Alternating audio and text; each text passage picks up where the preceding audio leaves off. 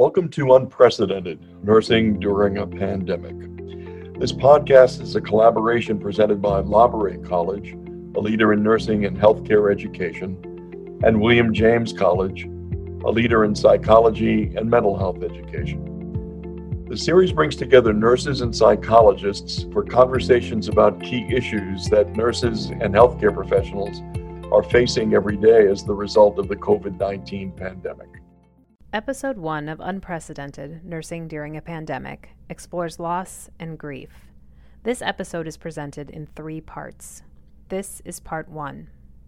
Uh, my name is Gabrielle Mahoney. I'm a family nurse practitioner. I specialize in palliative and hospice care. I'm part of this podcast about nursing amid constant loss and grief and how to manage loss for nurses, patients, and families in relation to the recent and ongoing COVID crisis. And I'm Jodie Kliman, uh, and I'm delighted to be here with uh, Gabe. And uh, I am a professor of clinical psychology at William James College. And I also have a private practice in uh, largely focusing on trauma work that I've had for about 35 years at this point. Uh, I also have done trauma work in the public sector, including in medical settings. The name of our podcast is Nursing Well Amid Constant Loss and Grief Managing Loss for Nurses, Patients, and Families. I'd like to set the stage a little bit about what issues nurses and healthcare providers as a whole have been dealing with throughout this pandemic. In my other role, um, I have my palliative care role, but I also am a clinical instructor at Labouré for nursing students. And the timing of the pandemic was also halfway between our clinical semester. So we had about six in person clinicals, and then my fundamentals group, unfortunately, could no longer be at the clinical site. So the remaining clinical time was done on computer. So there was certainly a sense of loss with that group. Moving to the hospital setting, I work in a suburban hospital with three to 400 beds, depending on the census. We have a pretty busy hospital. We are often quite full. In preparation or in response to the COVID 19 crisis, we were one of the first hospitals in the area to limit visitation of families. And at first, there was a kind of a, a chatter amongst the staff that this may be a good thing because sometimes families can be very demanding. And I don't think that anyone fully understood what was going to happen next uh, nurses were gearing up for this. We were hearing about lack of equipment and PPE, um, rationing of masks. So there was certainly some concern amongst the staff there. Practices that we hadn't seen in the past in terms of reusing what used to be single use items, such as N95 masks, that was new to us. And then things really started to hit and nurses were doing their best to care for their patients with different stressors than they'd ever had before. There weren't families to sit in the rooms with patients and help care for them. They couldn't spend long time with their patients to try to reorient them and to help them because of risk of exposure. People were isolating themselves from their families to avoid potentially infecting them with this virus their level of stress walking through each unit was palpable. The question, How are you? which is something we ask all the time, became a very loaded question. People were crying at times in the hallway. Other people kind of shut down. The bubbly nurses that I'd worked with in the past were somewhat somber and overwhelmed as a palliative care consultant, I see patients on all the different units. So I had an opportunity to see how the culture changed on each unit.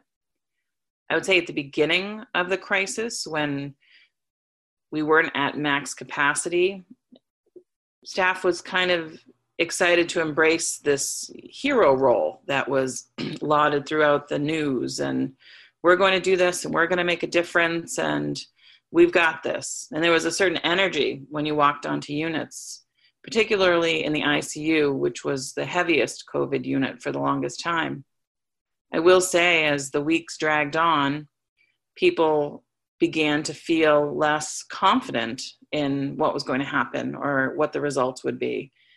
Part of that was seeing a lot of death.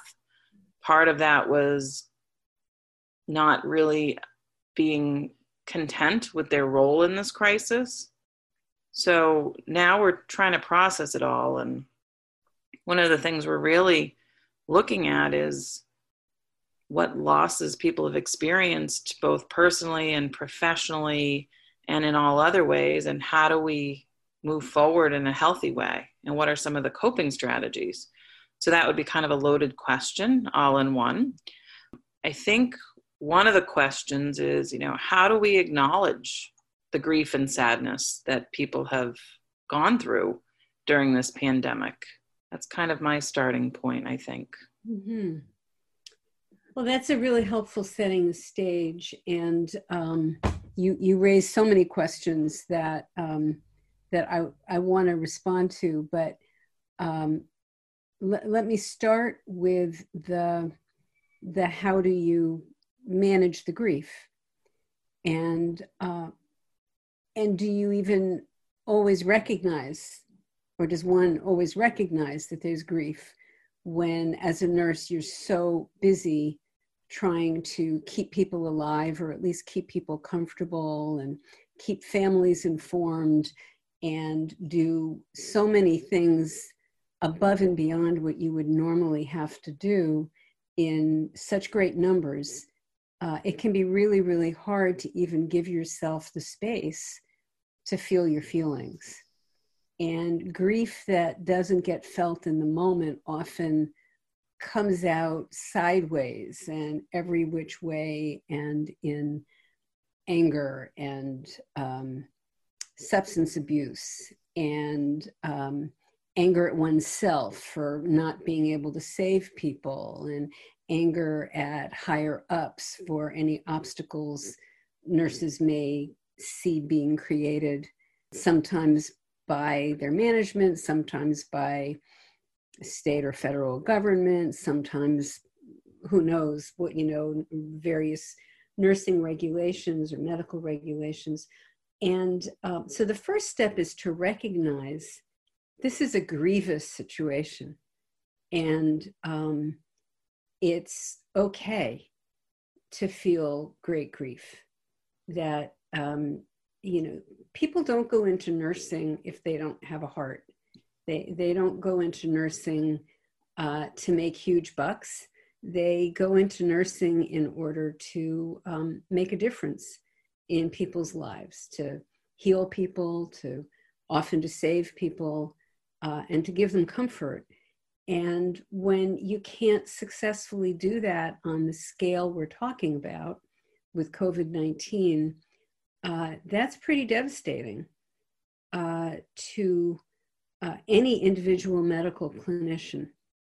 Uh, and not only nurses, of course, but your colleagues, doctors, respiratory therapists, the, the LPNs, the, the aides, all of those people, even the, the people who are providing food and, and cleaning are, uh, and answering phones are on that team of people who are invested in the lives of patients. And um, it's quite devastating. And um, I should say, my, my stepdaughter is a nurse, and she used to be for quite a few years an emergency room nurse. And while she never, uh, of course, shared private, um, uh, you know, HIPAA protected information, she did share with me often her pain when somebody died that she didn't think should have had to die, that they didn't get to the hospital fast enough, or the the clinicians didn't understand what was going on quickly enough for whatever reason or there was an underlying vulnerability people didn't know about or there was a mistake. And um, that uh, was always so hurtful to her and that happened one by one as opposed to five or six people dying at the same time on that a single unit. Yeah, I think it's a lot. It's a lot to manage. It's a lot for anyone to manage. It really is, and um, uh, I I really appreciate nurses not being so sure they want to take on that hero mantle because um, you, can never feel like you can live up to that. But it does take a certain degree of uh, guts and grit and stamina uh, and um, a value system to stick with something which is so unrelentingly painful. I think the first order of business is to acknowledge that um, unless you have among you a nurse who has lived in a war zone or worked in a war zone or perhaps worked in the early days of AIDS when people were dropping like flies as very young people, or maybe doing Ebola work in um, one of the African countries that's been hit. If you haven't been in one of those situations, or you haven't lived through famine, then this is not something American people tend to imagine that there can be this sort of mass. Even you know people who've dealt with mass casualties the world trade center uh, i live in boston you're in, in boston gabe so the, the marathon bombing where there were many or any school shooting that where there's many many people killed and injured but it's still not at this scale I mean, and we know what to do we know what to know do what with to those do. cases right. that's this right is, you know we're what, what is the expression i heard a lot of people saying we're building the plane while we're flying it. Right. That's, such, that, that's such an important point that that you can reach for your area of competence. You know, and if you're at the marathon bombing, well, you know how to protect uh, somebody who's bleeding out. You know what to do with that. That's um, I mean, even I know what to do with that, and I'm not a nurse, although I couldn't do it as well as you could. And this is really different because the information you have is changing all the time. There's things that you didn't know as nurses at the beginning of this pandemic that you know now, and there'll be more that you know when the next wave comes than you know now. But it still never is going to feel like enough.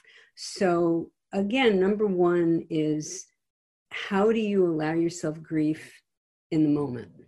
And my my thinking is that you have you have a dilemma as nurses because in the moment what you have to do is function. This is just like soldiers have the same uh, situation. When you're in a very dangerous situation uh, your two choices are to rise to the occasion or to fall apart at the seams and you can't afford to fall apart at the seams. That's a very very dangerous thing to do. So you function.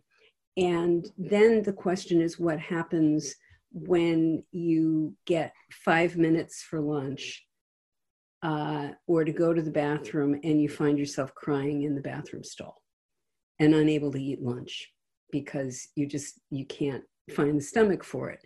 Um, that's when there we're going to later in this broadcast we'll talk about what do you do.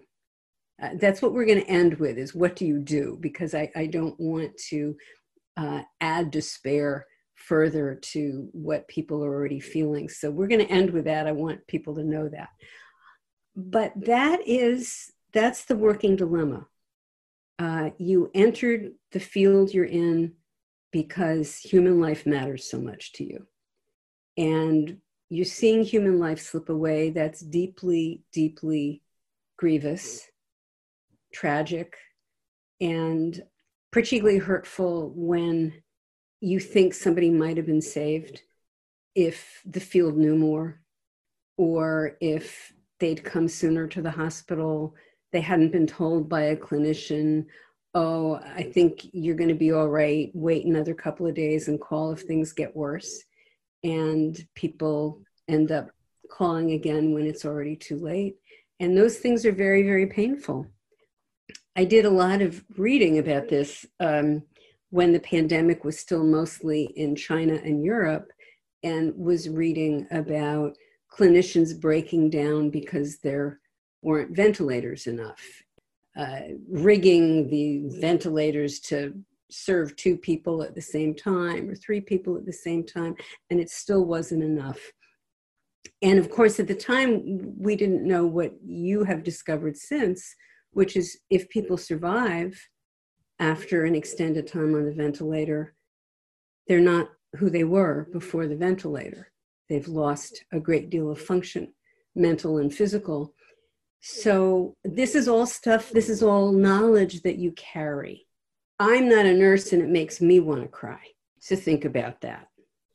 Then the question becomes where can you find the time so that you can cry or rage or talk about it or support a friend who hits that wall maybe half an hour before you do and um, because they've watched a death that was particularly hard for them or they had to um, say to a, a, loved one that it, it, this you can't talk to them right now. And no of course you can't be here. For me the question is how you how you manage those griefs. And there's other you you raised other areas of grief too. There's grief over people dying alone um, you said sometimes at, at the beginning it looked like it might be better without families there only uh, you discovered uh, what many hospitals in other countries have always known, which is that families are very important facilitators in many ways. The families know the patient. And I think the patients, a lot of them did not have a voice because they were intubated. A lot of the conversations, I had a lot of goals of care conversations with families using an iPad and a Zoom, much like we're using now, and they're looking at their loved one on a ventilator Mm-hmm. We had people who were trained to help facilitate that communication because the nurses simply could not spend, you know, 15 to 20 minutes holding an iPad mm-hmm. So that the family could see their loved one. And they played music, they sang to them, they, you know, read them letters. I mean, very touching, heartfelt things. Mm-hmm. And I think having people help with that was beneficial for the nurses as well. Yeah. But then there, it also took away some of the identity of that patient for them because that rich time with the family wasn't necessarily able to be part of their nursing care at that time. And I think that's such an important point. You know, I'm, I'm thinking, um, uh, I, I, had several losses in my family right before COVID hit. Actually, three deaths in three months in my oh, family. Gosh. It was a. I thought it would be better in 2020. Who knew? No. And um, and I'm thinking about one of those deaths, which was um, of my uh, brother-in-law, and he was uh, he he's seriously demented at the very end uh, of his illness, and he really needed his family to um, support him and to speak for him in that moment. And there were things that he did not understand about what was going on with his treatment, and things he was saying that the nurses had no way to interpret. They were things only the family would know. Yeah. So um, I will say that he he had the last days of his life in a palliative care unit in um, a major hospital and um, the nurses were enormously important in um, that end of life care emotionally as well as medically. And partly that was because we could give those nurses information about what would be soothing right. to my brother in law when we were not there. And there's not a big local family, so that was important uh, that those nurses were there. And when you're losing that function is such an important point that you therefore lose a bit of the humanity of that patient. That makes the grieving even more complicated because if you had one significant conversation with a patient before they die, then that's something you can actually hold on to and you can do if family wasn't present at the time. What a service to the family you're rendering when you say this is what your mother this is what your sister this is what your cousin said to yeah. me.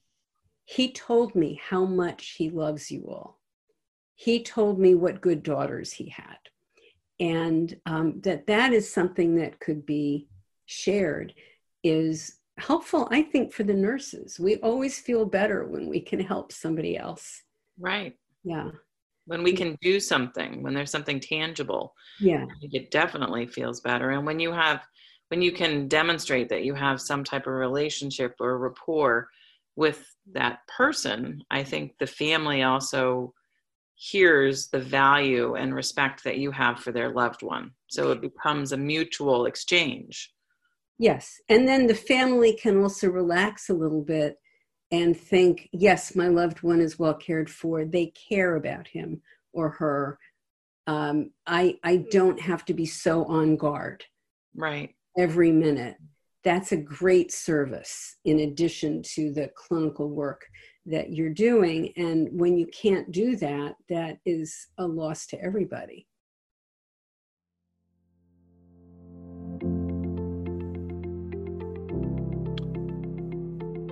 Thank you for listening to Unprecedented Nursing During a Pandemic.